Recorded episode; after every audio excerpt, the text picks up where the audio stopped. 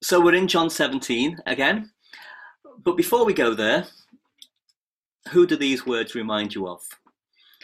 All for one and one for all. The Three Musketeers, yeah? Probably their most famous slogan, although it's probably been used by lots of other people since. Uh, and maybe the Musketeers stole it from someone who said it before them, I don't know. Um, but it's an example of one of the many, many expressions and definitions and sayings about unity, which I think is probably one of the most written about and sought after things ever. But what is it? What is unity? How can we achieve it? What's the purpose of unity? And why should we seek after it? I guess if we wanted to um, use our Bibles to answer that, uh, we could have a, a, a, good stab at each of those questions, um, maybe by going to Ecclesiastes 4, verse 9. You know, if you wanted to go somewhere a little bit off um, off piste, um, and not go to John chapter 17. Uh, Ecclesiastes 4, verse 9 says, Two are better than one because they have a good return for their labor.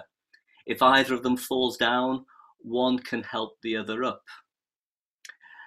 You might go there because that type of cooperation usually requires some degree of unity, a friendship or mutual understanding, uh, a willingness to help each other and work together.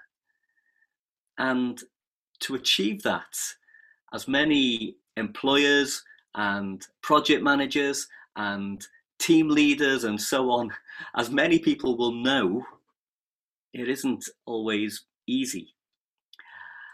And when people don't agree on what should be done or uh, how it should be done, or if they have different priorities, and especially if if they don't like each other or respect each other uh, very much, then everything becomes a lot more difficult. And you might not get cooperation, and you probably won't have unity. So, if we can call that type of cooperation uh, an expression of some form of unity, can we say that any lack of cooperation is an example of disunity? Probably. But I think it's it's more complicated than that. What about, say, an army platoon? The soldiers might not like each other, they might not agree with the mission, they might not respect their commanding officer very much, but they still follow their orders anyway. And likewise, people in other settings can be coerced or pressurized in one way or another to behave in such a way that looks like unity. But maybe it isn't. Now, some might think it doesn't matter as long as there's no obvious dissent and the job gets done. But eventually, as Jesus said in Luke chapter 11, a house divided against itself will fall. So a state of real, genuine unity isn't just beneficial, it can be critical to the survival of any group or community or family or friendship or church or community of churches. And the reason for that little introduction is because unity is the main theme in our passage today. The main burden of the Lord Jesus when he prayed for you and me. So let's read the passage, John chapter 17. We're breaking into the prayer because, of course, over the last couple of weeks, we've already been looking at the first part of this prayer. We're breaking in now at um, verse 20 in the verses which went before that we looked at last week, um, we were um, thinking about the Lord praying for his disciples. But now in verse 20, he says, My prayer is not for them alone. I pray also for those who will believe in me through their message, that all of them may be one, Father, just as you are in me and I am in you. May they also be in us so that the world may believe that you have sent me. I have given them the glory that you gave me, that they may be one as we are one.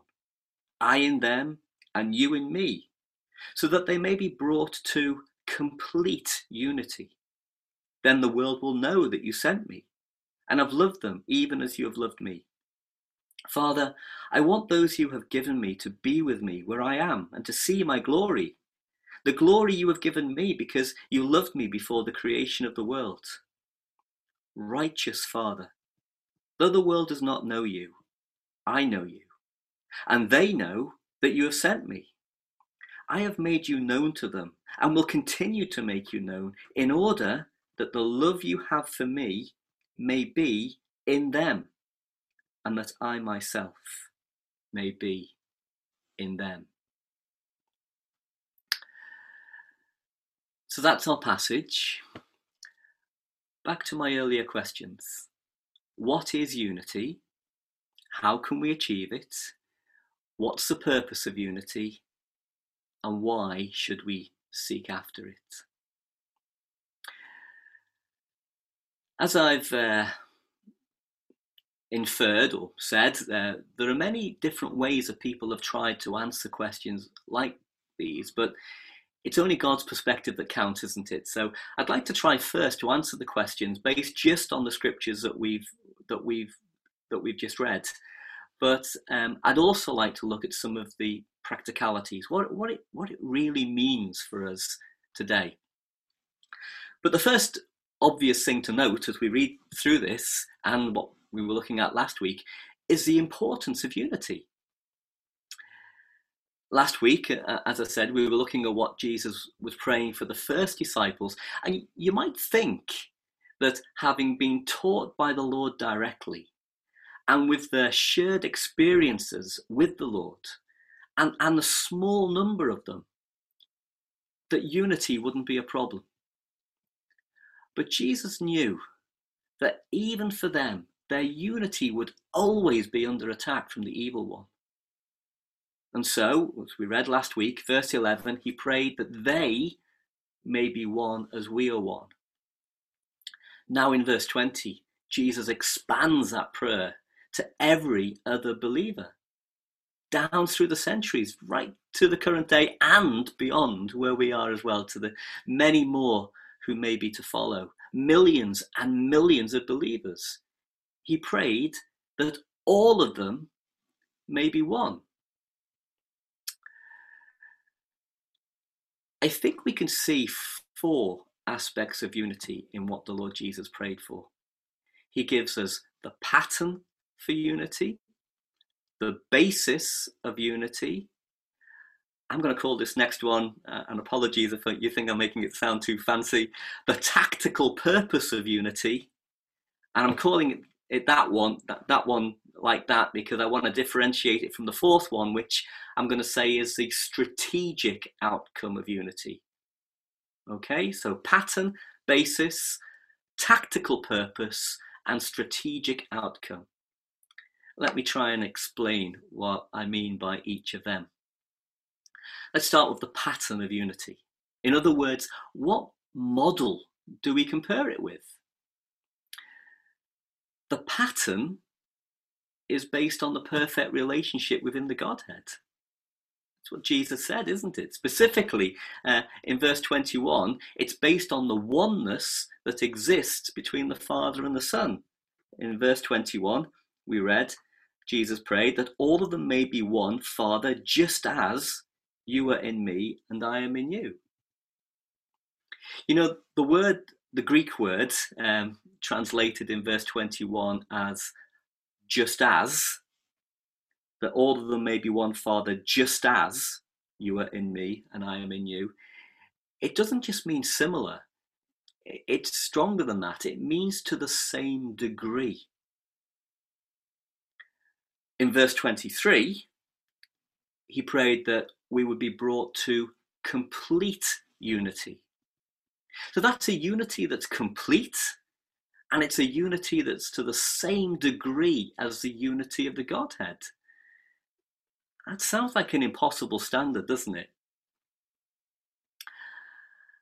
Of course, there is a sense in which we are already completely united um, with every believer like that, like uh, uh like I, I, I said in, in, in our um, opening prayer. As it says in Galatians 3, verse 28, we are all one in Christ. But I don't think that's what Jesus was praying for um, in this in this prayer. He's praying that despite all our imperfections, our unity in practice should reflect, as much as possible, the perfect unity of God. And that's the incredibly high standard that we're aiming for. How can we achieve that? Well, you might have noticed that there's no tips on decision making, there's no appeals for subjection, there's no rules and procedures here to follow as a basis for unity. What we're given, what the Lord Jesus prayed for, what makes a difference more than anything else is what we were looking at a few weeks ago in chapter 15. And it's what he repeats here in verse 21 and verse 23 and verse 26. The pattern for unity is the unity of the Godhead, and the basis for unity is our abiding relationship with God, abiding in the Father and the Son. In simple terms, it's being close to God. It's about our love for God. It's about our priorities. It's our willingness to follow the Lord Jesus' teachings and, and, and so on.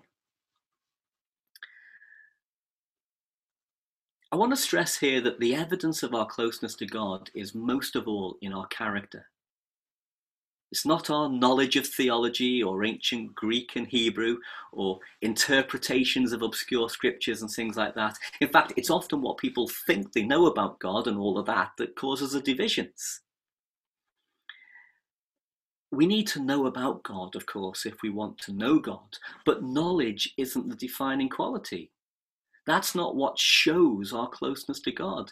It's our character, isn't it? Such as we see in the fruit of the Spirit in Galatians 5. And the closer we truly are to God in heaven, the easier it will be to have unity with each other down here. Think, think of it like this. Um, this is just a little illustration, and I don't know whether it will help or not. Maybe it will make things sound more complicated. But but think of a triangle, okay? So it's a triangle like this, yeah, with a wide base and the point, the top. You see that is pointing up to God in heaven. So that represents our closeness to God in heaven.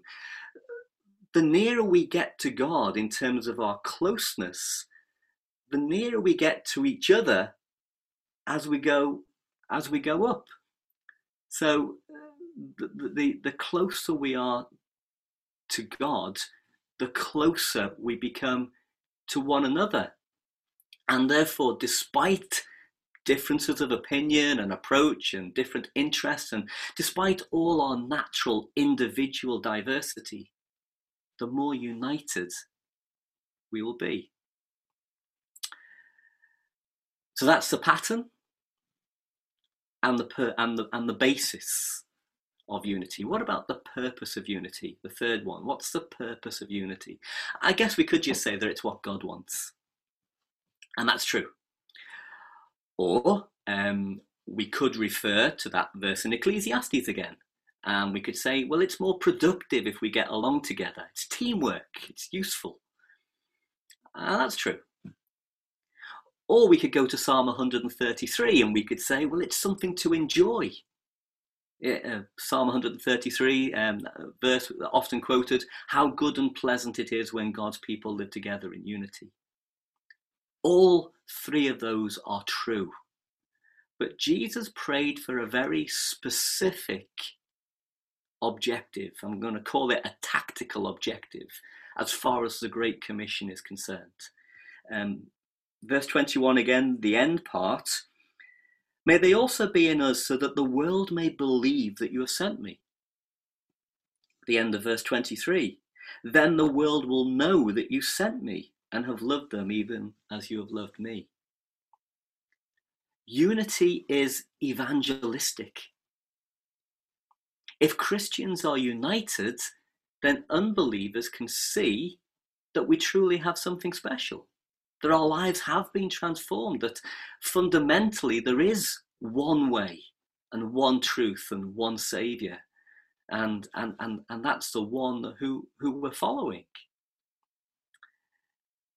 But you know that sadly, the history of Christianity has been filled with disunity, hasn't it? In all sorts of ways, from at one extreme, violent persecution of different groups of Christians by other Christians, um, to the differences in doctrine between denominations that we see um, today, to the disputes between individuals in separate churches.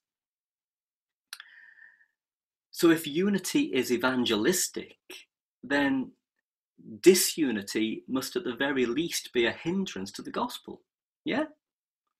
And for many, maybe it's a total barrier, something which totally puts them off and makes them um, unlikely ever to believe the message that we preach. Because why should they believe what we say when we can't even agree? That is, Christians altogether can't even agree on what the message is. You can see how that is such a barrier to the gospel. So, I said that was tactical purpose, and that was because I wanted to differentiate it from the from the fourth one, the strategic outcome of unity. In other words, what is the ultimate aim? What is the bigger picture? What could possibly be even more important than sharing the gospel and making new believers? Well, the Great Commission is not just about making new believers, is it?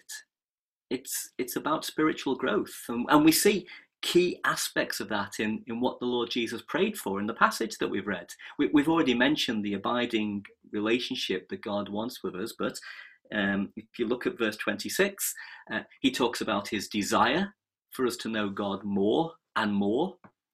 Uh, he talks about um, us having the love of God in our hearts and, and for Jesus himself to be in us which I assume is through the Holy Spirit, the one who produces the spiritual fruit and character qualities that make us more and more Christ like. So, the strategic outcome of the unity of believers is not just that there are more believers. That's important, but I'm calling that the tactical purpose it's, it's on the way to what God really wants. The strategic outcome is that there are more and more Christ like believers. That ultimately is what God wants. So that's the four aspects of, of unity um, pattern, basis, evangelical purpose, and the ultimate outcome. And the Lord Jesus prayed that all believers would be brought to complete unity. Is that what we have today?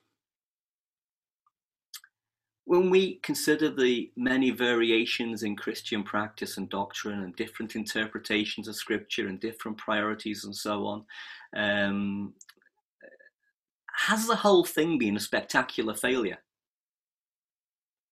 Did the Lord pray for something which he knew would never happen? He must have foreseen and known what the landscape of Christian Christianity would look like today. Did he pray for something that he knew was undeliverable? We wouldn't expect that, would we? Or has the growth has the growth of the churches and the unity of the church. I mean, all Christians, despite human failings and despite some of the differences that I've mentioned, has it actually been a success? At least as much as God ever expected it to be. I suppose it depends on what we actually think unity looks like. Does it mean uniformity? everyone believing and doing exactly the same thing? Does it mean that people never have differing opinions or priorities? Does it mean saying that you agree even when you don't? And, and if unity could possibly mean any of those things, to what extent? After all, we all think differently to each other about some things, at least, don't we? Does that mean that we don't have unity? It's been said that um, if you had some of the greatest Christians of the last 2,000 years all in one church, if you had people like Augustine, who was from, uh, I think, fourth or the fifth century, and Calvin and Wesley and Spurgeon and Amy Carmichael and Billy Graham all in one church, you know, you would struggle to get unanimous agreement on, on many things. But they would be united in their love for God and united in their desire to follow the Lord Jesus. And united actually in the fundamentals of the gospel and the Great Commission. We know that their interpretations of scripture and priorities uh, differed quite significantly, and uh, in some cases, their, their, their style and, and, opinions were, were very different. Uh, but overall, they were united, weren't they? In the way that the Lord Jesus hoped for. John Stott, you might have heard of him. He's um, a, famous evangelist and teacher um, and book writer from the 20th century. Um, his view was that um, the unity that Jesus prayed for was not uniformity. And I'm sure we'd agree with that, wouldn't we? But what he was praying for um, was not just um, how well we got along together, despite the huge importance of that. But when Jesus said in verse 20 that he was praying that for all of those future believers, he was praying that the churches of each century would be recognizable as followers of the same teachings as the first century churches. And of course, as you know, that is one of the aims of the churches of God, isn't it? One of the aims of our community of churches to follow the same teaching as the first century churches. That's how we express our unity with the first disciples, the first churches, and that's how we express our unity um, between the individual churches that make up the fellowship today. But of course, churches are made up of individuals, and that unity with the apostolic churches is only possible when we work together reasonably in a spirit of mutual respect and love and tolerance. And that brings me to what I said earlier about the basis of unity and the ultimate aim. It's abiding in Christ, it's becoming more like Christ. And if we all did that, how could we not be united regardless of the things that we think differently about? I'm going to finish. Um, uh, I'm probably gone over my time already uh, with the words of Paul from Philippians 2, because they really touch on several of the points that we thought about today how our relationship with God and our relationships with each other are vital to our unity. The unity that's so important to the gospel message, the unity that's so key to our enjoyment of Christian service, and the unity that the Lord Jesus cared about so much that it's what he prayed for in his last prayer with his disciples before he went to the cross. So let me just finish just by reading the first five verses of Philippians chapter 2. Paul writes, If you have any encouragement from being united with Christ, if any comfort from his love, if any common sharing in the Spirit, if any tenderness and compassion, then make my joy complete by being like minded, having the same love, being one in spirit and of one mind. Do nothing out of selfish ambition or vain conceit. Rather, in humility, value others above yourselves, not looking to your own interest, but each of you to the interests of the others. In your relationships with one another, have the same mindset as Christ Jesus.